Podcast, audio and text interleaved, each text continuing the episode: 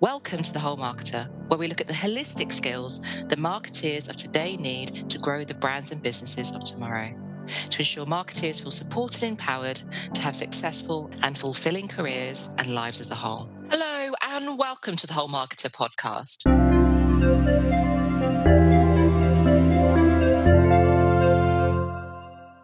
Today's podcast is an area of personal understanding. It's work styles. And shortly be welcomed by today's guests, Alex Hirst and Lizzie Penny. But before we do, let me tell you what work styles mean to me. One of the key pillars of the whole marketer is fulfillment, being able to have a career and life that is based on our values and that works in harmony with our lives as a whole. Many of us have been thriving for flexible work and for organizations to at least adopt a flexible working pattern. Many organizations have been reluctant to do this, but the pandemic has proved it is indeed possible. However, having the autonomy to define your work styles is more than just flexible working, where we look to work the hours in which we are contracted to deliver in a more flexible pattern. Work styles is having the ability to have full autonomy to define your work style, which is when and where we work, to ensure it lives with our lives as a whole. Defining your work style has benefits to your well-being, productivity, and society as a whole, and that is what we'll be discussing in today's podcast. Today's guests are Lizzie Penny and Alex Hirst, who are friends, entrepreneurs, speakers, and changemakers. They've been leading the work style revolution for a decade, initially by co-founding a social enterprise Hoxby in 2014 to prove the concept. They have helped thousands of work stylers around the world to set, project, and respect their own work styles and are conducting pioneering research into the link between autonomy, productivity, and well-being. Hoxby has delivered projects working in a work style for some of the biggest brands in the world, which include Unilever, Amazon, Sony, AIA, Etsy, Divine Chocolate, and Merck. Last year, Hoxby provided work style work for more than 600 Hoxbys. Alex and Lizzie, welcome to the Whole Marketer podcast. Thank Hello. you for having us. So, as you know, with the Whole Marketer podcast, we always start with a big, juicy question. And today's big, juicy question is what are work styles to you? Great question. so, firstly, work style means having the freedom to choose when and where you work for yourself so that work fits around life. For me, that is fitting around my two children who are just starting school. They're six and four. So when they're at home, I'm at home with them. I want to be a present dad.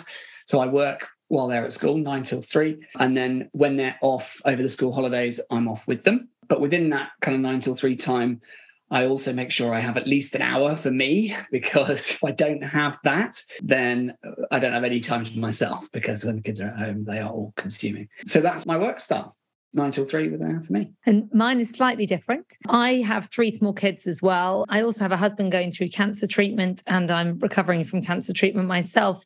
And I'm going through the menopause. So I have a number of things that I work around. So for me, the freedom to choose when and where I work means that actually my work style changes often, almost every week at the moment, in order to accommodate my husband's treatment, my children's busy social calendars, and also making sure that I keep myself healthy. But I would say say a bigger answer to the question, you know, for me, it's life changing to be able to work this way, particularly with some of the turbulent times that I've personally been through over the last couple of years. And I'm sorry to hear about those turbulent times, Lizzie, because there are all challenges that, you know, you couldn't have foreseen. And that is the reality of life, having to chop and change at any given point to be able to do what we need. That is true. And I think everyone has unexpected challenges in life. And in writing the book about work style, Alex and I really reflected on how this is relevant to everyone in some way even if you think it's not relevant to you, you will get older and that makes a difference. So everyone has their own challenges going on. And what we campaign for is for work to be individualized so that it can fit around the idiosyncrasies of your individual life. So, in summary, it's the freedom to choose and working in a way that allows you to meet your needs or challenges that you face in life. Yes. So, one thing is clear between the whole marketer concept and the work styles concept, or should we say the whole marketeer philosophy and the work style philosophy, is it's more than just a concept. is we are both aligned to having fulfillment in both our work and our lives as a whole. For those that are listening, how will work styles allow us to gain greater fulfillment? Well, I think, in short, it's about having an individualized system of work rather than a one size fits all system of work. So, if everybody can choose for themselves when and where they work, they have a much higher level of autonomy than they would have in a traditional nine to five.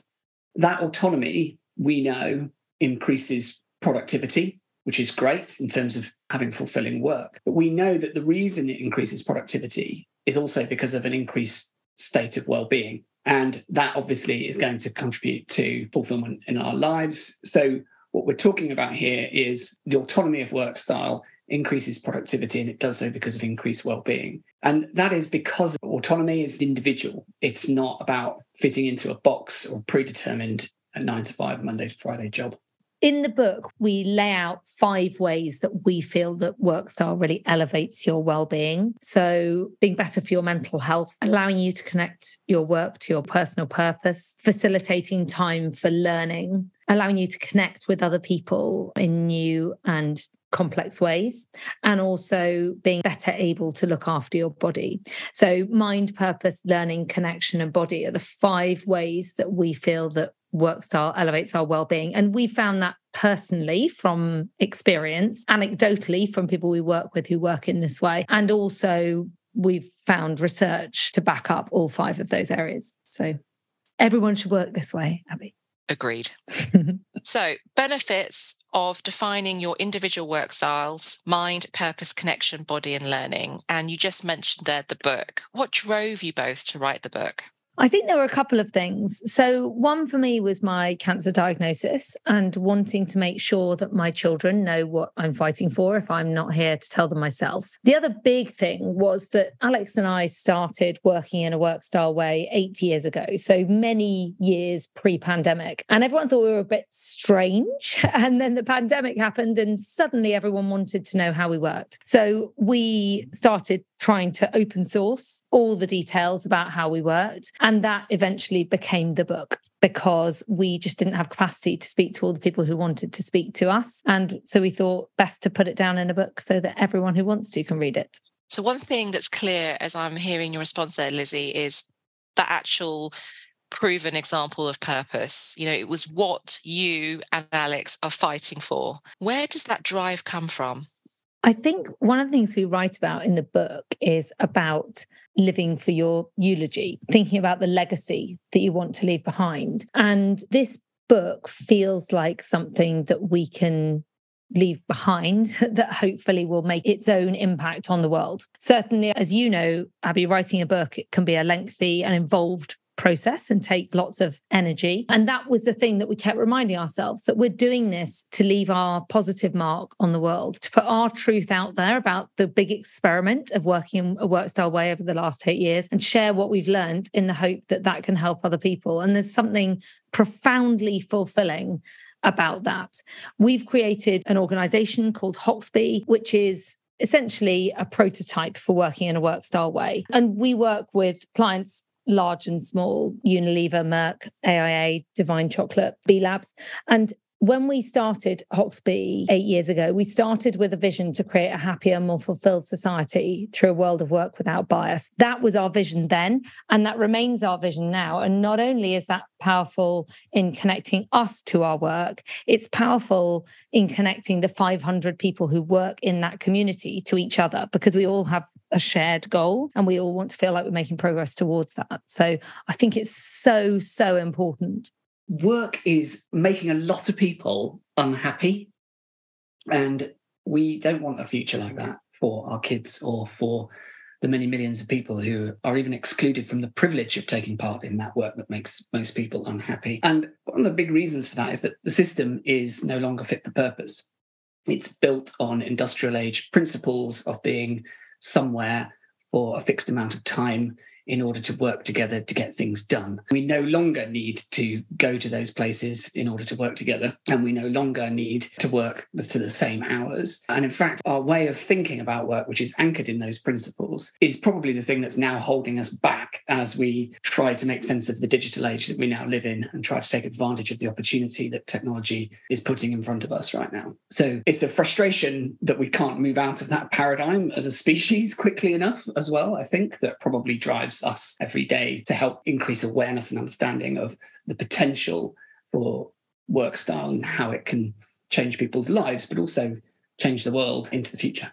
And both of those points came through really clearly when I was reading the book. You know, there's the individual benefit for you for adopting it or for your organization adopting this style, but actually it's that societal benefit. You know, if we all work in a new way, a way that is fit for purpose, one that does embrace where we are societally, digitally, socially, you know, all of those things, for me, it moves from a place of purpose. You know, you two as human individuals wanting to do something different, creating Hoxby, creating a concept, a vision, proving that vision, and now bringing this to life, to actually coupling that with what actually society needs let's just call it for what it is. I don't think there is one human individual that's listening to this podcast that is thinking, actually, I don't want that. I want to stay in my rigid industrial ways of working with set hours. You know, it might give them some certainty, but it's not going to give them fulfillment. It's not necessarily going to give them a sense of well being, and it's not going to allow them the time or space, shall I say, to make choices around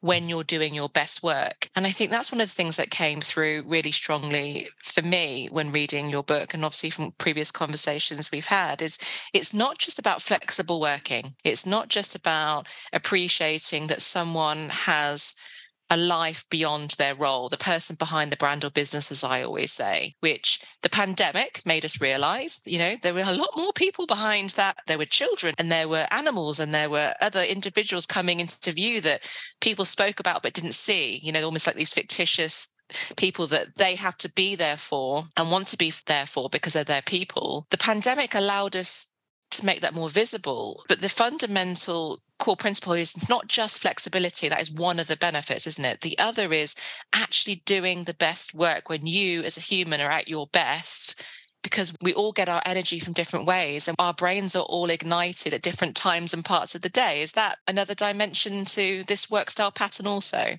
Definitely. And I think for us, a lot of this is about understanding the distinction between autonomy and flexibility, because flexibility is essentially still flexing around that industrial age, you know, eight hour day.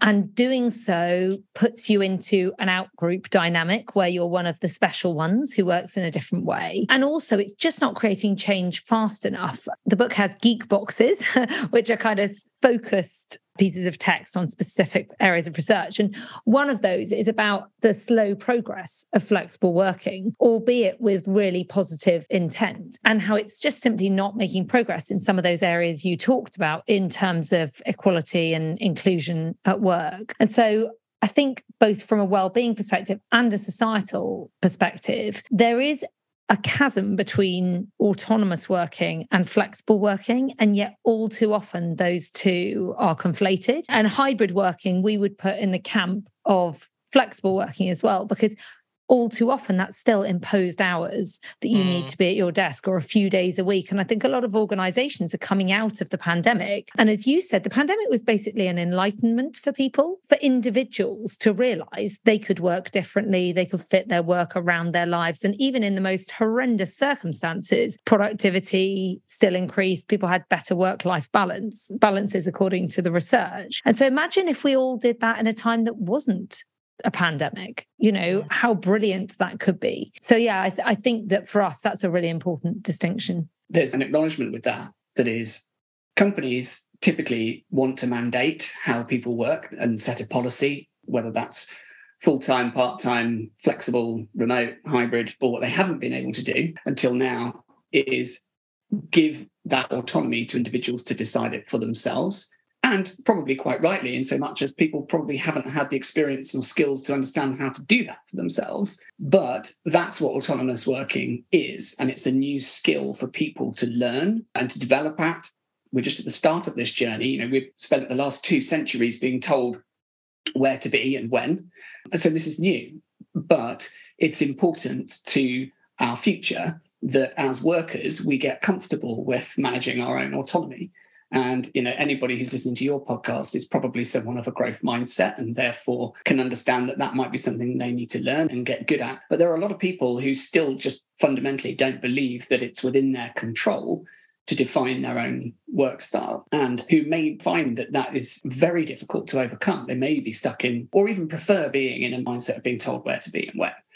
So, what we need to do is we're at the start of this adoption curve of what we think is an inevitable autonomous future of work. And work style really is this toolkit for people, the starting point to enable them to move to autonomous working as individuals and as teams and companies. For me, there is two areas here. I think there is one about we're not talking about flexible working, we're talking about autonomy. I think we're also talking about a mindset shift within organizations and how they structure their resource. When you were talking there, Alex, you were talking about flexible working, but also part time working, the amount of days that they're working. It feels very much from a resource viewpoint as opposed to actually productivity and outputs. And maybe if the mindset shift was how do I ensure productivity with either the people I have or the people that I need to have to get that that may help with the viewpoint also. Yes, that's exactly why at Hoxby, everything that we do is briefed towards an output and an outcome.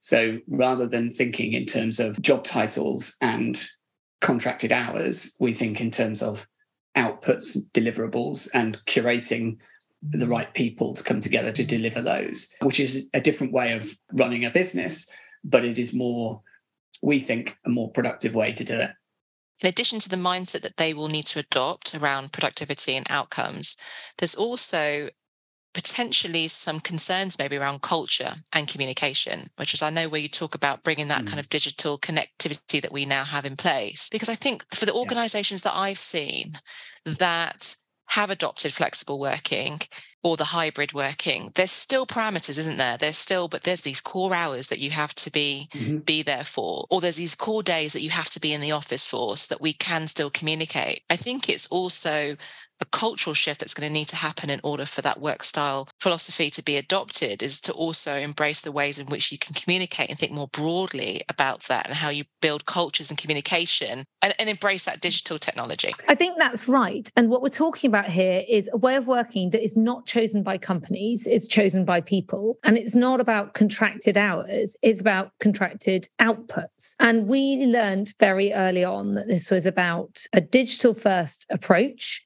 about working asynchronously and about a trust based culture. And those three things have really stood the test of work style for us. If you don't have those three things, you're not working in a work style way. But those things also don't come by themselves. So we've had people in the past saying, you don't have an office, so you don't have any costs. And I think that the reality is that company culture, if you don't create it, it creates itself. And in order to create a trust based community, as we have a working community, whereby work fits around life rather than the other way around, you need to purposely structure your business in the right way. And similarly, you need to purposely create culture in the right way. And that might be leaders role modeling the right behavior. It might be having the right combination of technology. It might be about really clear expectations of output for individuals. But all of those things need to happen on purpose. They need to bring people together behind a shared vision in order to make sure that everyone is working collaboratively in this new way of working. And I think there's a misconception that if you're in, in an office, people are just collaborating naturally. You don't need to do it because they're in an office, which also isn't true. So even for people mm. just moving towards work style working, we feel there's a need to actually invest in having the right culture and the right leadership for modern working practices. So, on that point, Lizzie, for those that are listening, thinking, right, I'm in, I need the right culture, I need the right leadership, I want this individually for me, the organization is going to benefit, and I'm also going to be able to be part of this social legacy change. Tell us more about the benefits of doing this. You know, we spoke about well-being, we talked about the step changes in productivity and the benefits on society. Can you tell us more about each of those three things and maybe a bit more about the research that you found in refining your philosophy? Yeah, so we've been running a longitudinal research study, which basically means a research study over a number of years for the last four years at Hoxby, which is where everyone in the Hoxby community needs to complete a series of questions for us each year so that we can look at whether our way of working, autonomous working through work style, is benefiting across those areas. And what we've seen is already we knew, because it's well documented, that autonomy leads to many benefits, including better productivity. So, researchers already found that people with more autonomy take greater pride in their work, they're more emotionally attached to their work, they have better work life balance, job satisfaction, they're more engaged, and it reduces things like stress, staff turnover, and exhaustion. So, that link we already knew. But as Alex said, the link that we've established is that well being is the reason for that. That because you work with more autonomy, you have improved well-being and because of that you are more productive and so that was a really important element of the research i think the other thing that we found during the book if we're honest is that for the last 8 years we've been working this way and we really believed we knew our own well-being had improved but it was in the course of the book that we did a huge amount of research into this and found that in every area we thought our well-being was improved that is empirically backed up. And then from a productivity perspective, this is about individual productivity, but also collective productivity. And the productivity and society things are really intertwined because not only are we more productive for instance, when we can choose our own environment. So even autonomy over the layout of our workspace can make us up to 32% more productive. So there's that individual element, but there's also the collective element. So the impact on society of work style means that we can create more cognitively diverse workforces. And that means that we can create more interesting thoughts, more insightful ideas for campaigns, and will mean that we can work in a different and better way by bringing people into the workforce who otherwise would have been excluded, which obviously has societal benefits, but also has benefits for business. There's so many reasons this way of working works. Can you tell? There are so many reasons. And if you want more reasons, buy the book. Yeah, thanks. so, those benefits that Lizzie outlined, plus everything else that's in the book, there's people listening that are thinking, yep, I want my autonomy. I want to find my work style. Where do I start?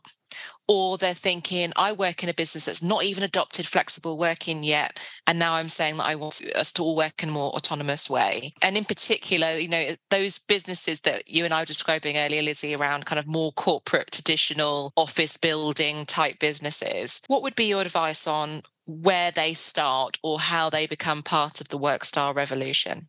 Well, firstly, buy the book, have a read, follow us at the Work Style Revolution on Instagram. We're also on LinkedIn because we share lots of tips and real world stories from people who've managed their own work style over the last few years. But I think, in simple terms, the starting point is to use the word. So think about what your work style is and talk about it to someone. My work style is, and be honest, probably more than it should be. Let's say it's nine to five, Monday to Friday.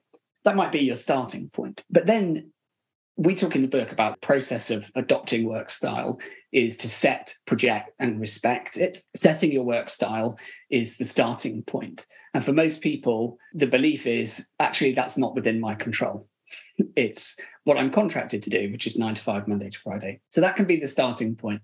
And then the question is, how much choice do I have within that of when and where I work? Or what are the things that I do outside of work? Or what are my obligations, my commitments, my circumstances that I would actually like work to fit around? How can I start to integrate some of those things within the confines of where I don't have choice?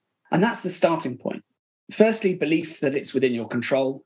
And secondly, to start thinking about it and implementing it. Because the reality is that people's work styles exist anyway. We just haven't had a word through which to talk about them before.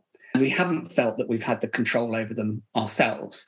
So talking about it speaks it into existence and enables us to start thinking about it and evolving it. Lizzie and I have work styles that have evolved all the time over the last eight years. The whole point is that it evolves and it is not rigid. So start, set something, set a work style, and embrace the fact that it will evolve. Then project it. So, projecting it means communicating it. Communicate your work style openly to other people, the people you work with, the people you live with, family and friends. Make sure everybody knows what your work style is and why. And then respect it.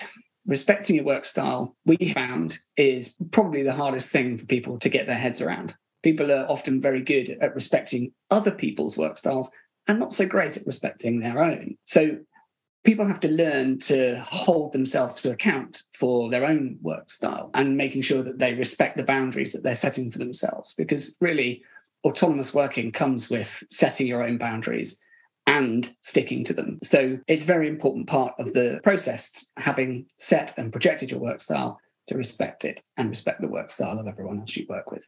So, first things first, set it, get really clear on what you need your work style or what you want your work style pattern to be based on your needs, based on when you're doing your best work, or my Jerry Maguire moments, as I like to call them. And the second one being to respect it and having the self awareness to know when you're not doing that and what might be driving you to not respect it for yourself. One of the benefits is also the societal gain. You know, as a whole, that by adopting work styles, those excluded groups, including those that are neurodivergent, will be more able to access the workforce. Yeah, I think this is a really important part. And you talk about neurodiversity specifically. In the book, we look at seven groups who are fundamentally excluded from work in the current traditional nine to five, five day a week working structure. And that is older workers, carers, those with living with chronic illness, physical disabilities, mental health challenges, parents, and people who are neurodivergent. And for each of those, we look at what we call the gap stats, which is the difference between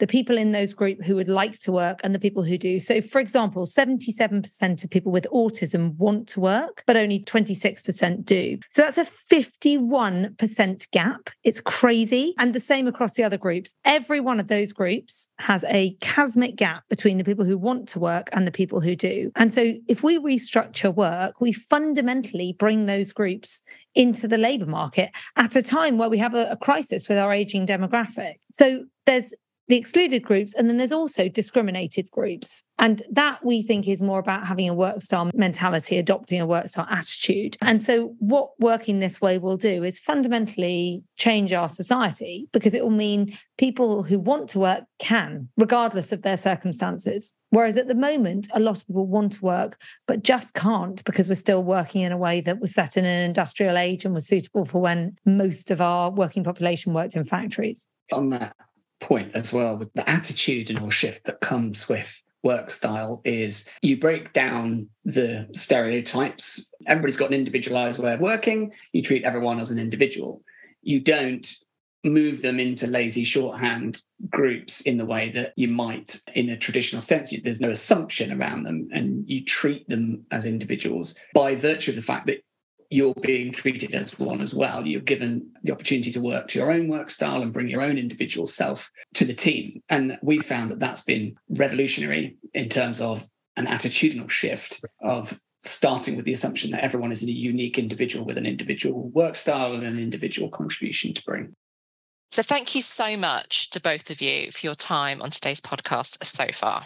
I'm sure that everyone listening is thinking about autonomy and work styles and what it means for them and how they can set them and respect them for them, for their businesses, for society as a whole. I'm sure all of that emotional motivation energy is going from listening to you. So thank you. We always finish the podcast with this following question. Alex, you know it. Lizzie, it's coming your way. What one piece of advice would you give to marketers of tomorrow? I would say take a break there's a cracking geek box in the work style book by Dorian Minors, who's a cognitive neuroscientist at the University of Cambridge, who talks about how brain function impacts creative thinking. And we talk about doing the laundry or having a shower as being the places where we come up with our best ideas. And the science backs it up that intuitive insight occurs when we're able to move beyond familiar patterns and discover new ones. So those aha moments occur when we are doing things that are different to the norm. We're allowing our brain and our subconscious to operate in a different way. So doing the same thing every day and being in an office all the time is not necessarily conducive to uh, insightful thinking. So in short, take a break. Mine would be remember the power of diverse teams. I think, particularly for marketers, it's important to remember that diverse teams outperform homogenous teams and that in bringing together people with different perspectives on life and combining people with lots of experience with people with intelligent naivety, we can come up with some truly original and exceptional ideas. And I think that's never more important than in marketing. Brilliant. And thank you so much for your time so far today. Thank you so much you for, for, having, having us. us. Thank you for tuning into the Whole Marketer podcast. If you've enjoyed this episode, please do like, follow, and share. The Whole Marketer is here to support and empower you and your teams with the latest technical skills, soft and leadership skills and behaviors, and personal understanding for a successful, fulfilling marketing career and life as a whole. For support, resources, and more information on how we can help you to become a whole marketer and build whole marketing teams, go to www.thewholemarketer.com. Thank you.